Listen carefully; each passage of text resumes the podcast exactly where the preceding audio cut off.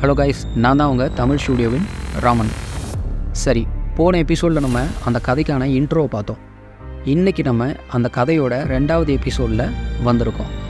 சரி இந்த எபிசோட்லேருந்து அந்த தாத்தாவுக்கும் அந்த பேத்திக்கும் உண்டான கான்வர்சேஷன்ஸ் எல்லாமே கொஞ்சம் கம்மியாக தான் இருக்கும். முழுக்க முழுக்க நம்ம அந்த எபிசோட்லேருந்து கதையோட பிளாட்லேயே தான் ட்ராவல் பண்ண போகிறோம் சரி வாங்க கதைக்குள்ளே போகலாம்.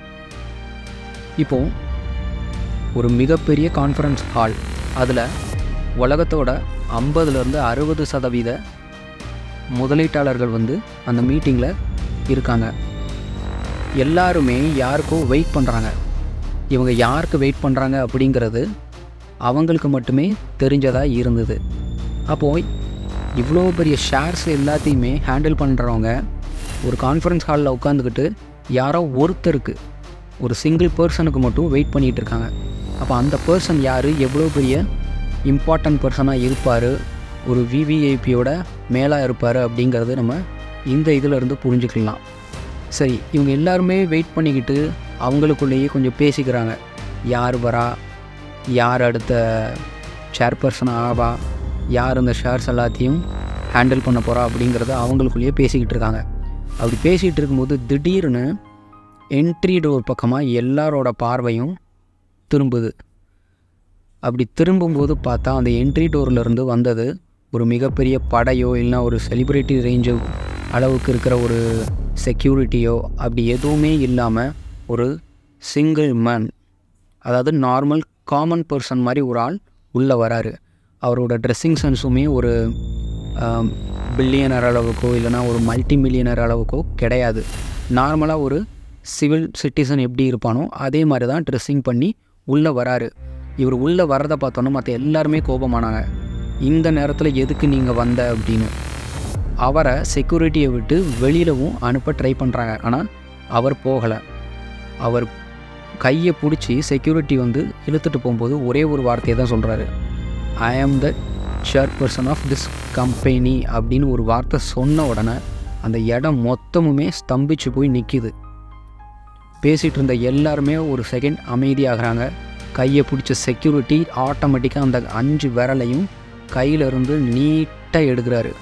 அப்போது அந்த ஒரு வார்த்தை சொன்ன உடனே எல்லா இன்வெஸ்டர்ஸுமே தங்களோட ஸ்டாண்டிங் பொசிஷன்லேருந்து ஒரு நிமிஷம் சேரில் அப்படி ஆடி போய் உட்காடுறாங்க அதுக்கப்புறம் நீட்டாக அந்த பர்சன் வந்து தன்னோட சீட்டில் வந்து உட்காந்துற மாதிரி உட்காந்து நிற்கிறாரு அப்போ எல்லாருக்குமே ஒரு பயம். எதுக்கு இவர் இவ்வளோ நேரம் நம்மள்கிட்ட சொல்லி நம்ம இவ்வளோ அவமானப்படுத்தினதுக்கப்புறமும் நம்மளை ஒன்றும் சொல்லாமல் அவரோட சீட்டு பக்கம் போய் எதுக்கு உட்காராமல் நிற்கிறாரு அப்படின்னு எல்லாருமே ஒரு பக்கம் யோசிச்சுக்கிட்டு இருக்காங்க. அப்போ அவர் ஒரு வார்த்தை சொன்னார். இவ்வளோ நாள் நான் யாருன்னு தெரியாமல் இருந்தனால தான் இந்த குழப்பம். இப்போ நான் யாருன்னு தெரிஞ்சுட்டு அதனால் இனிமேல் இந்த குழப்பம் இருக்க வேண்டாம் அப்படின்னு அவர் நீட்டாக அவர் மனசப்பட்டபடி சொல்லிட்டார். அப்போது ரெண்டு நிமிஷம் அமைதிக்கு அப்புறம் எல்லாரோட பேரையும் கேட்டு தன்னைத்தானே இன்ட்ரடியூஸும் பண்ணிக்கிறாரு. இன்ட்ரொடக்ஷன் எல்லாமே முடிஞ்ச உடனே கம்பெனியோட ஆன்கோயிங் ப்ராஜெக்ட்ஸ் என்ன அப்கமிங் ப்ராஜெக்ட்ஸ் என்ன கம்பெனியோட ப்ரெசன்ட் சுச்சுவேஷன் என்ன அப்படிங்கிறத ஒவ்வொன்றையும் அன்னைக்கே கேட்டு தெரிஞ்சுக்காம ஒவ்வொரு டிபார்ட்மெண்ட்டுக்கும் தனித்தனி ஷெடியூல் போட்டு டேட் கொடுத்து மீட்டிங் கொடுக்குறாரு. அந்தந்த டேட்டில் அந்தந்த டிபார்ட்மெண்ட் ஆட்கள் வந்து எனக்கு அப்டேட் கொடுங்க அப்படின்னு சொல்லி அன்னைக்கான மீட்டிங்கை முடிக்கிறாரு. மீட்டிங் முடிஞ்சு ரெண்டு நிமிஷம்.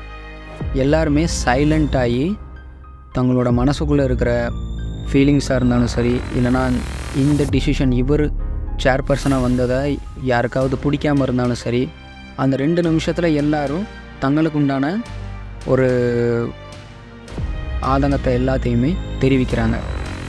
ஆட்டோமேட்டிக்காக ரெண்டு நிமிஷம் கழித்து மேலே அந்த கான்ஃபரன்ஸ் நடந்துகிட்டு இருந்த ஹால் இருக்குல்ல அந்த ஹாலுக்கு மேலே உள்ள சீலிங்கை தொலைச்சிட்டு ஒரு டெட் பாடி ஒன்று விழுது.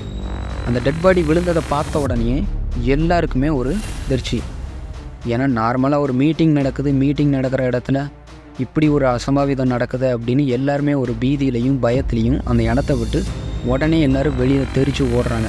ஆனால் அந்த சேர்பர்சன் புதுசாக வந்த அந்த சேர்பர்சன் மட்டும் அந்த டெட் பாடி பக்கம் போய் மெதுவாக அதை கண்ணை பார்க்குறாரு ஏன்னா ஆப்வியஸ்லி ஒரு மர்டர் நடந்திருக்கு இல்லை யாராவது சூசைட் பண்ணியிருந்தாங்க அப்படின்னா அவங்களோட ஐ ஓப்பனாக தான் இருக்கும் மேக்ஸிமம் அதே மாதிரி இவர் அந்த பாடியோட கண்ணை போய் பார்க்குறாரு பக்கத்தில்.